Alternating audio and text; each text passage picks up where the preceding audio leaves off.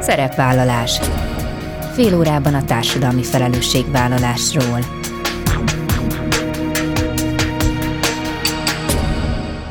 Jó napot kívánok! Bíró Bori köszönti Önöket. Adásainkban hétről hétre példákat hozunk arra, hogy egy-egy cég vagy intézmény, netán magánszemély, milyen formában, milyen eszközökkel járul hozzá anyagi gondok, társadalmi problémák orvoslásához, az életminőség javításához, a fenntartható fejlődéshez. Így módon is kifejezve, hogy felelősséget érez azért a környezetért, amelyben él és dolgozik. Az ELTE Bárci Gusztáv gyógypedagógiai karának kutatói egy olyan három alkalomból álló szemléletformáló programot dolgoztak ki, melyet kifejezetten cégek figyelmébe ajánlanak. Célja, hogy támogassák a fogyatékossággal élő személyek munkaerőpiaci integrálását, valamint pozitív irányba változtassák a programban résztvevő munkáltatók attitűdjét. A kulcs a méltányos foglalkoztatás, szemléletük pedig a semmit rólunk nélkülünk. Perlus Andrea, a projekt egyik vezetője avat be a részletekbe. Az ENSZ önkéntesei szervezet, angolul röviden UNV célja egy olyan világ megteremtése, melyben az önkéntesség nagyra becsült, elismert és széles körben alkalmazott eszköze a béke és a fejlődés előmozdításának. A szervezet 130 országban végzi munkáját, tevékenységük Magyarországon az ukrajnai háború elől menekülők megsegítése nyomán vált kulcsfontosságúvá. Olyan szakértő önkéntesek toborzásában segítik a hazánkban működő ENSZ szervezeteket, akik hatékonyan és gyorsan tudnak reagálni a háború teremtette válsághelyzetre. Hornyák Marian, a UNV Magyarországi csapatának vezetője lesz a vendégem. Ezek a mai témáink, tartsanak velünk! Egy nagyon izgalmas program indult az ELTE Bárci Gusztáv gyógypedagógiai karán, erről fogunk beszélgetni a projekt egyik vezetőjével, Perlus Andreával. Szerbusz Andrea, köszönöm felajánlottat, hogy tegeződjünk. Köszöntelek, szia! Köszöntöm a hallgatókat is. A karotok jelmondata az, hogy tudással a befogadó Magyarországért, és azt gondolom, hogy ezt nagyon jól reprezentálja ez a program, amit szemléletformáló programként apostrofáltok, mert ennek a programnak az a célja, hogy támogassa a fogyatékossággal élő személyek munkaerőpiaci integrálását, és az is cél, hogy egyáltalán pozitív irányba változtassa meg a résztvevő munkáltatók attitűdjét. A programnak az a rövidítése, hogy DAT, D-A-T. Uh-huh. Elsőként kérlek, mondd, hogy ez mit akar, és beszéljünk arról, hogy hogyan kapcsolódtok a vállalatokhoz, mert velük közösen dolgoztatok ebben a programban. Igen, ugye Disability Awareness Training, tehát ez a fogyatékossággal kapcsolatos szemléletformáló program, a rövidítése tulajdonképpen, és ez egy tudományos eredményekre alapozott participatív szemléletformáló program, amit hatásvizsgálattal kísérünk.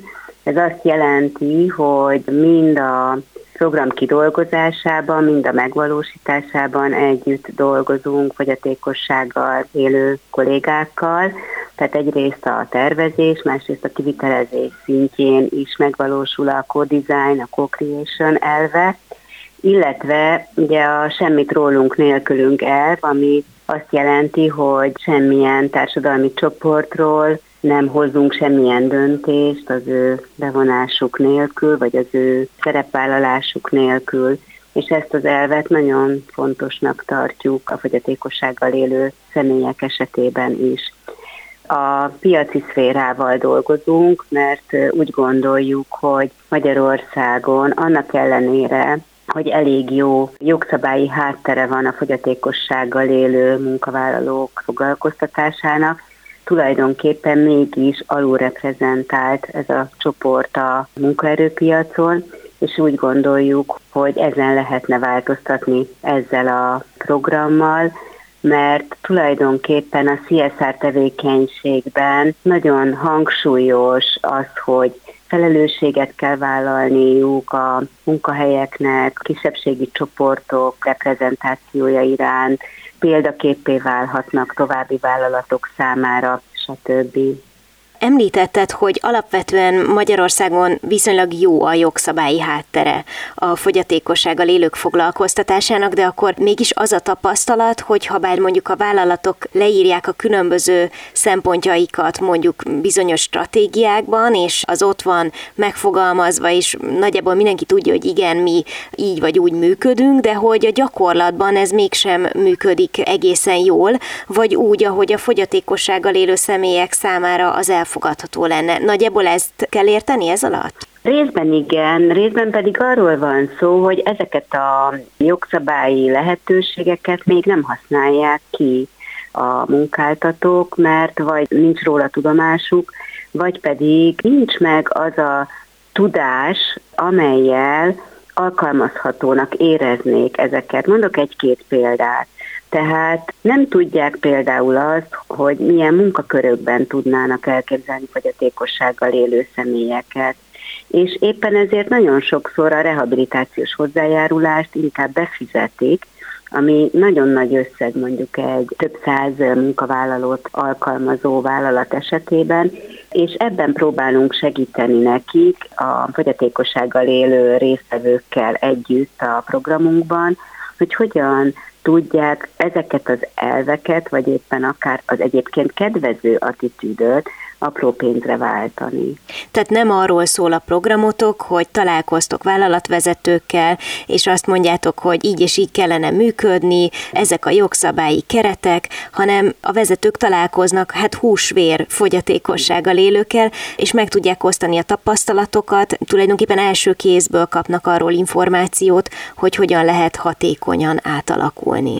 Igen, ez nagyon-nagyon fontos, amit mondasz, Három alkalommal találkozunk a munkahelyekkel, ott is egy kiválasztott munkatársi körrel, tartottunk már jó néhány ilyet, és hol a vezetőkkel dolgozunk együtt, mondjuk a középvezetői körrel, hol valamely részlegével a vállalatnak. Három alkalommal találkozunk, és tulajdonképpen mind a három alkalommal nagyon intenzíven részt vesznek a program megvalósításában a fogyatékossággal élő munkatársaink, akár élőkönyvtárban, a csapatépítő feladatokban, vagy éppen az akadálymentesítési kooperatív feladat elemben együtt dolgoznak ezekkel a munkatársakkal, és úgy gondoljuk, és hát ezt mérjük is, hogy ezek a személyes tapasztalatok, illetve a program során átadott ismeretek, ezek végső soron pozitív irányú változást idéznek elő a részvevőknek a fogyatékossággal kapcsolatos attitűdjében. Lehet, hogy neked már nagyon egyértelmű, de nem szeretnék átsiklanni az élő könyvtár kifejezés felett. Uh-huh. Erről olvastam a honlapotokon uh-huh. is, ami egyébként már egy létező fogalom, illetve egy létező eszköz, de talán a hallgatók közt is vannak olyanok hozzám hasonlóan, akik még azelőtt nem találkoztak ezzel. Mit jelent? Az élőkönyvtár az tulajdonképpen az angol száz gyakorlatból jött át Magyarországra, és ugye azt jelenti, hogy a fogyatékossággal élő személy jelen esetben úgy működik, mint egy kikölcsönözhető könyv, és a programban résztvevőknek van lehetőségük arra, hogy fél órát, 45 percet egy-egy kikölcsönzött fogyatékossággal élő személlyel beszélgessenek, és a kollégáink szerencsére azon az elven vannak, hogy tabuk nélkül lehessen ezeket a beszélgetéseket lefolytatni, ami nagy mértékben oldja a résztvevőknek a szorongásait is, vagy a, vagy a félelmeit is, hogy esetleg udvariatlan kérdést tesznek fel, vagy tabukat döntögetnek, úgyhogy ez egy nagyon jó eleme a programunknak. Van egy kulcs szó, vagy legalábbis én ezt gondolom, hogy a ti programotoknak az egyik eleme ez a méltányos foglalkoztatás. Hol tartunk ebben mi magyarok, és mondjuk, hogy látjátok, hogy vagy az azokhoz hasonló programok, amiket ti is indítotok, azok hogyan tudják azt segíteni, hogy valóban hosszú távon a fogyatékossággal élők pontosan ugyanolyan lehetőségekkel induljanak el a, a munkaerő világában, mint ahogy a többségi társadalom. Azt gondolom, hogy ha elegendő információt személyes tapasztalatot biztosítunk a partnereknek, a munkaerőpiaci szereplőknek, akkor van bennük nyitottság arra, hogy fogyatékossággal élő munkavállalókat alkalmazzanak. Amit a mi célunk megváltoztatni, vagy megmutatni, az az, hogy ezek az emberek pontosan ugyanolyan értékes munkavállalók tudnak lenni, mint bármelyik személy, aki nem él fogyatékossággal, amennyiben sikerül megtalálni azt a munkát, amiben ő ki tudja teljesíteni önmagát, ugyanúgy megvan a motivációja a munkavégzésre, mint azoknak az embereknek, akiknek akik nem élnek fogyatékossággal, és hogyha megkapják a támogató környezetet, amire szükségük van, akkor a vállalatok egy nagyon-nagyon jó munkaerőt nyernek, egy lojális, hosszú távon dolgozni képes munkaerőt. Tehát nem szabad, hogy a sajnálat, vagy ez az overprotective gondoskodás talaján legyenek a munkavállalók, hanem valóban reális ismeretek, reális tapasztalatok talajáról induljanak el. Igen, tehát ha innen nézzük, akkor biztos, hogy szemléletváltásra is van szükség, és az nyilván nem tud egyik napról a másikra mhm. megtörténni. Na most azok a résztvevő vállalatok, akik már benne vannak a programban, egyrészt hogyan értékelik az együttműködést, és mi garantálja azt, nem biztos, hogy ez a jó szó, de mondjuk mi garantálja azt, hogy a való életben is majd fogják tudni hasznosítani az itt elsajátítottakat? A jelen projektünket a Nemzeti Kutatási Fejlesztés és Innovációs Hivatal támogatja, és egy ELTE által vezetett Társadalmi Innovációs Nemzeti Laboratórium című projektben valósítjuk meg, ami azt jelenti, hogy a bekapcsolódó multinacionális vállalatoknak vagy munkáltatóknak jelenleg ez a program ingyenes. És ez egy nagyon fontos szempont, hogy mindenki részt vehet most a támogatás miatt ebben a programban, ahol nyitottságot tapasztalunk. Na most nem kis vállalatokkal dolgoztunk eddig együtt, tehát azt gondolom, hogy ők nagyon nyitottan állnak hozzá ehhez a programhoz, de a program iránti nyitottságukat már az is befolyásolja, hogy ők valóban szeretnének alkalmazni megváltozott munkaképességű embereket, fogyatékossággal élő személyeket, nagyon sokan már alkalmaznak is, csak messze ugye a létszámhoz képest egy alacsony arányban. És úgy gondolom, hogy ez a nyitottság, az, hogy menő foglalkoztatni fogyatékossággal élő embereket, és az a tudás és személyes tapasztalat, amit a program során tudunk adni, illetve a kutatás által kimutatott eredmények, azok megfelelő ösztönzést jelentenek számukra.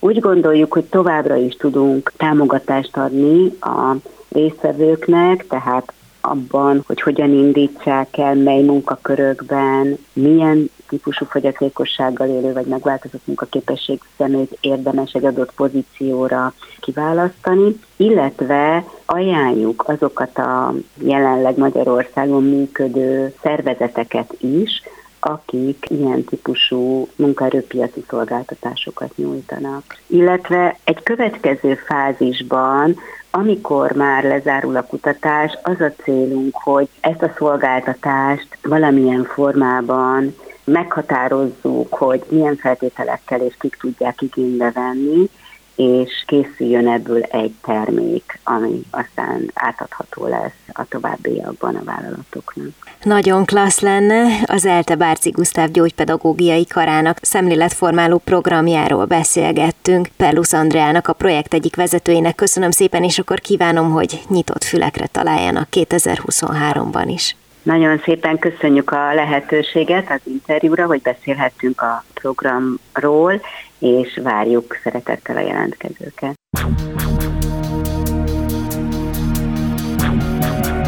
Szerepvállalás. Fél órában a társadalmi felelősségvállalásról.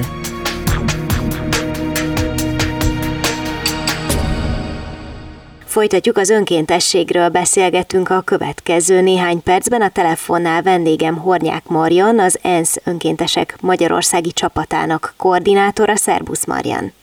Szervusz! Induljunk onnan, hogyha nem haragszol, hogy talán sokan nem is tudják, hogy az ENSZ-nek vannak önkéntesei, és hát olyannyira vannak, hogy 130 országban dolgoznak, köztük Magyarországon is. Ugye, ahogy említettem, te az itteni csapatnak vagy a koordinátora, Kérlek, hogy egy picit helyezzük el így a térképen a ti munkátokat, illetve az önkéntesek munkáját, hogy elsősorban ők milyen feladatokban vállalnak szerepet. Köszönöm szépen először is a lehetőséget. Valóban Magyarországon az ENSZ önkéntesség nem teljesen ismert még. Ennek az az oka, hogy korábban nem voltak jelentősebb programjaink, illetve az ENSZ önkéntesek nagyon sokszor más ENSZ szervezeteknél szolgálnak. Tehát tulajdonképpen megmaradnak családon belül, az ENSZ családon belül, és csak ritkább esetekben sikerül olyan nagyobb non-profit szervezetekhez kikerülni, ami már esetleg eléri a közmédiát is. És ez jelenti azt is egyébként, hogy akkor például akik Magyarországon önkénteskednek, azok nem feltétlenül magyarok, és vice versa, tehát, hogy mennek ide-oda a különböző országokba az önkéntesek? Így van, van nemzeti és nemzetközi lehetőség is. Itt Magyarországon csak az vállalhat nemzetközi szerepet, aki nem magyar állampolgár. Én saját magam az isztambuli regionális irodához tartozom, Tulajdonképpen az egész küldetés akkor nyílt meg, amikor kitört a háború. Itt a szomszédunkban rengeteg civilt érintett ez a konfliktus, és megerősödött az igény arra, hogy azonnal csapatokat tudjunk építeni, azonnal a menekültekkel foglalkozó szervezetek fel tudják dúsítani a programjaikat olyan szakértőkkel, akik néhány héten belül munkába állhatnak. És ezért megerősödött az ENSZ önkéntesek küldetése megerősödött az itteni magyarországi jelenlét, és szükség volt arra, hogy egy olyan ember koordinálja az itteni programot, aki egyrészt beszél magyarul, tehát képes a helyi nemzetközi és helyi magyar szervezetekkel közvetlenebbül kommunikálni, illetve aki ismeri a kelet-magyarországi határmenti viszonyokat. Tehát akkor azt lehet mondani, hogy ez egy viszonylag friss alakulat, amit kifejezetten Magyarországon dolgozik. Az miért alapelv, hogy az adott országban nem dolgozhat olyan önkéntes, aki az adott ország állampolgára? Dolgozhat, de csak ilyen national, nemzeti szintű pozícióban, ami mindig sokkal szűkebb lehetőséget szab az ENSZ-en keresztül minden szervezetnél ez a szabály, hogy a saját országában egy bizonyos skálán lehet csak munkavállalóként dolgozni, és ha nemzetközi pozíciókat szeretnénk, amik általában magasabb szintűek, az csak más országban. Szerintem ez az ENSZ-nek az eredeti megalakulásából, az eredeti ideológiájából fakad, hogy azok az országok, ahol szakképzett, professzionális és gyakorlott takemberek éltek és dolgoztak, ők alkalmasak voltak arra, hogy egy posztkonfliktus által sújtott helyzetben, akár egy állam vagy egy nemzetépítési folyamatba át tudjanak utazni, és egy támogató szerepet tudjanak adni. Hmm. Míg a helyieket szépen fokozatosan vonták be ebbe a nemzet és államépítésbe, tanították őket, hogy hogyan tudják a saját országukat jól vezetni. Hogyha már a fokozatosság, azt tudom, hogy dolgoznak azért is, hogy maga az önkéntesség az elismert és szélesebb körben alkalmazott eszköze legyen kifejezetten a béke és a fejlődés előmozdításának. Hogyan változott az önkéntesség megítélése az elmúlt évtizedekben, és akár a nemzetközi összehasonlításban itt Magyarországon? A nemzetközi összehasonlítással kezdeném, mert a korábbi tapasztalatok mindig azt mutatták, hogy óriási szerepe van az önkénteseknek, akár a, a béketámogató műveletekben, akár a katonai jelenléteket támogató műveletekben, és mindig azt láttuk, hogy az önkéntesség az ugyanolyan erős része a csapatoknak, és ugyanolyan fontosak az önkénteseink, akár a, a nemzeti, akár a nemzetközi önkénteseink, mint azok, akik alkalmazottként, főállásúként vannak jelen a csapatban. És amikor a, az ukrán nehézségek megtaláltak minket itt Magyarországon és a környező országokban, hasonló hozzáállással szerettünk volna önkénteseket bevonni, mint amit megtapasztaltunk Latin Amerikában vagy Afrikában. És fel kellett ismernünk, hogy egészen más az itteni helyzet, és nem tudjuk azokat a stratégiákat felhasználni, mint korábban. Én áprilisban csatlakoztam be ebbe a misszióba, és hát február végén már egyébként elindult a, a misszió Ukrajnáért, és ugye az ENSZ önkéntesek az ENSZ fejlesztési programja alatt van közvetlenül a UNDP alatt, ami egyenesen csatlakozik a főtitkár irodája alá. És nagyon komoly egyeztetések mentek arról, hogy de mégis mi a más itt. És azt kellett látnunk, hogy itt évtizedek óta van már egy kialakult elképzelés arról, hogy mit jelent az önkéntesség. És az ENSZ önkéntesség az egy egészen más dolog. ENSZ önkéntes lehetek én teljesen főállásban is, hiszen egy ENSZ önkéntes kap olyan életvezetési támogatást, anyagi juttatásokat, egészségbiztosítási programot, szabadságrendszer van. Rengeteg olyan benefit van, amit alapvetően a Magyarországon regisztrált önkéntesek nem kaphatnak meg törvény Hát igen, alapján. sőt sokaknál ez a kettő ki is zárja egymást. Így van, és ezért a Magyarországon nagyon, és a környező országokban is, tehát például Lengyelországban is ugyanez a szabályozás, nem is értették az emberek, hogy hogyan várhatnánk mi azt el, hogy napi 8 órában eljöjjenek önkéntesként segíteni.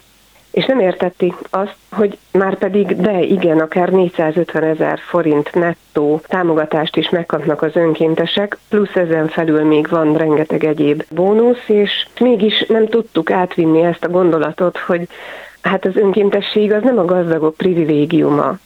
Az önkéntességet nem csak az vállalhatja fel, aki egyébként otthonról megteheti azt, hogy egy fél évig nem dolgozik, és nem keres pénzt. Az ENSZ küzd azért, hogy az önkéntesség mindenki számára elérhető legyen, és egyre inkább növeli azokat a, a díjakat, meg azokat a támogatásokat, amiket kiszab egy-egy országban. Csak amióta ez a misszió fennáll, már több emelést mi is elértünk itt az országban és lekövették az inflációt, lekövették az energiaválságot, nem száz százalékban, de az igyekezet és a, azért a százalékok ott voltak. És van arra recept, hogy hogyan lehet megtalálni a megfelelő önkénteseket egyáltalán? Van-e olyan, hogy ideális önkéntes? Szerintem ideális önkéntes az, aki, akinek benne van a szíve lehet önkéntesként jelentkezni hozzánk. Egyébként bármelyik magyar civil szervezethez is azért, hogy jól mutasson az önéletrajzban, és majd tudjam mutogatni később mondjuk egy interjú során. Ez is lehet egy út, tehát lehet ez egy belépő, egy beteszem a lábom az ajtóba attitűd is, és így is működhet. Azt tapasztalom, hogy azok az önkénteseink, akik nem köteleződnek el az ügy mellett, amit képviselnek, ők sokkal hamarabb állnak tovább, és önmaguk is elégedetlenek, és nem értékelik azt a saját munkájukban, amit értékként ők hozzá tudnak adni, mert nem látják meg, hogy milyen kincs az ő tehetségük, vagy az, amit csinálnak, annak, annak ott van az az, az az extra hozzáadott értéke. És tovább útkeresők maradnak, és máshol keresnek lehetőségeket. És sokszor még akár rosszabb lehetőségek miatt is arrébb lépnek mert olyan is van, aki esetleg lekicsinylőnek érzi azt, hogy ő önkéntes. Pedig ha belegondolunk, akkor valójában az önkéntességben ott van tényleg az igazi szívünk. Ez nem egy állás, ez nem egy munkahely, ez nem egy olyan hely, ahol bejárok azért, hogy pénzt kapjak. Ez egy olyan elköteleződés, amiben nekem meg kell értenem azt, hogy amikor én az ENSZ-nél dolgozom, akkor én szolgálok amikor az ENSZ-nél elköteleződök, akkor én elköteleződök a fenntartható fejlődési célok mellett. Akkor én elköteleződök az inklúzió mellett. És rengeteg olyan értéket képviselek, ami nemzetközi szinten, hát minden országban, ugye több mint 190 országban jelentőséggel bír. Igen, tehát egy egészen másfajta hozzáállás is szükséges ahhoz, hogy ez, ez jól működjön. Egyébként a nemzetközi tapasztalataitok alapján vannak olyan országok, ahol jobban, vagy ahol igazán hatékonyan működik az önkéntesség? Én azt gondolom, hogy elsősorban azokban az országokban működik jobban, ahova a nemzetközi önkénteseink érkeznek, és a helyi közösségekben még nem alakult ki az önkéntességnek a kultúrája és a tradíciója sehogyan sem mert itt van egy, egy fejlődési lehetőség, és itt van egy példamutatási lehetőség. Sokkal láthatóbbak egyébként azok az ENSZ munkatársak, akik terepen dolgoznak, mint az a néhány ezer, aki egyébként itt Magyarországon dolgozik. Sokan nem is tudják, hogy hány ENSZ iroda van Magyarországon, és meglepődnek, amikor soroljuk, hogy hány szervezet van jelen az országban. Nagyon sokan azt sem tudják, hogy elsétálnak egy ilyen épület mellett, minden nap akár. Míg a terepen kint ezek sokkal látványosabbak. Eleve ugye tele van az autó az ENSZ felirattal, logókkal, a kék sapkások ugye hordják szintén a, a jelvényeket, sokkal láthatóbbak a terepen az önkéntesek is ezáltal. Hát nagyon sok friss információt kaptunk, nagyon köszönöm, és kívánok nektek sok sikert a munkátokhoz 2023-ban is, és szerintem fogunk mi még beszélgetni. Hornyák Mariannal, az ENSZ önkéntesek Magyarországi csapatának koordinátorával beszélgettünk. Köszönöm szépen! Nagyon szépen köszönöm! Ennyi fért a mai műsorba, legközelebb jövő héten szombaton 13 órakor jelentkezem. Ha bármiről lemaradtak volna, az adást vissza tudják keresni a Klubrádió weboldalán. És tudják, podcast formában is elérhető a szerepvállalás. Keressék a Spotify, a Google és az Apple podcastek felületein, ahol bármikor meghallgatható a műsor. További kellemes online rádiózást kívánok. Bíró Borit hallották.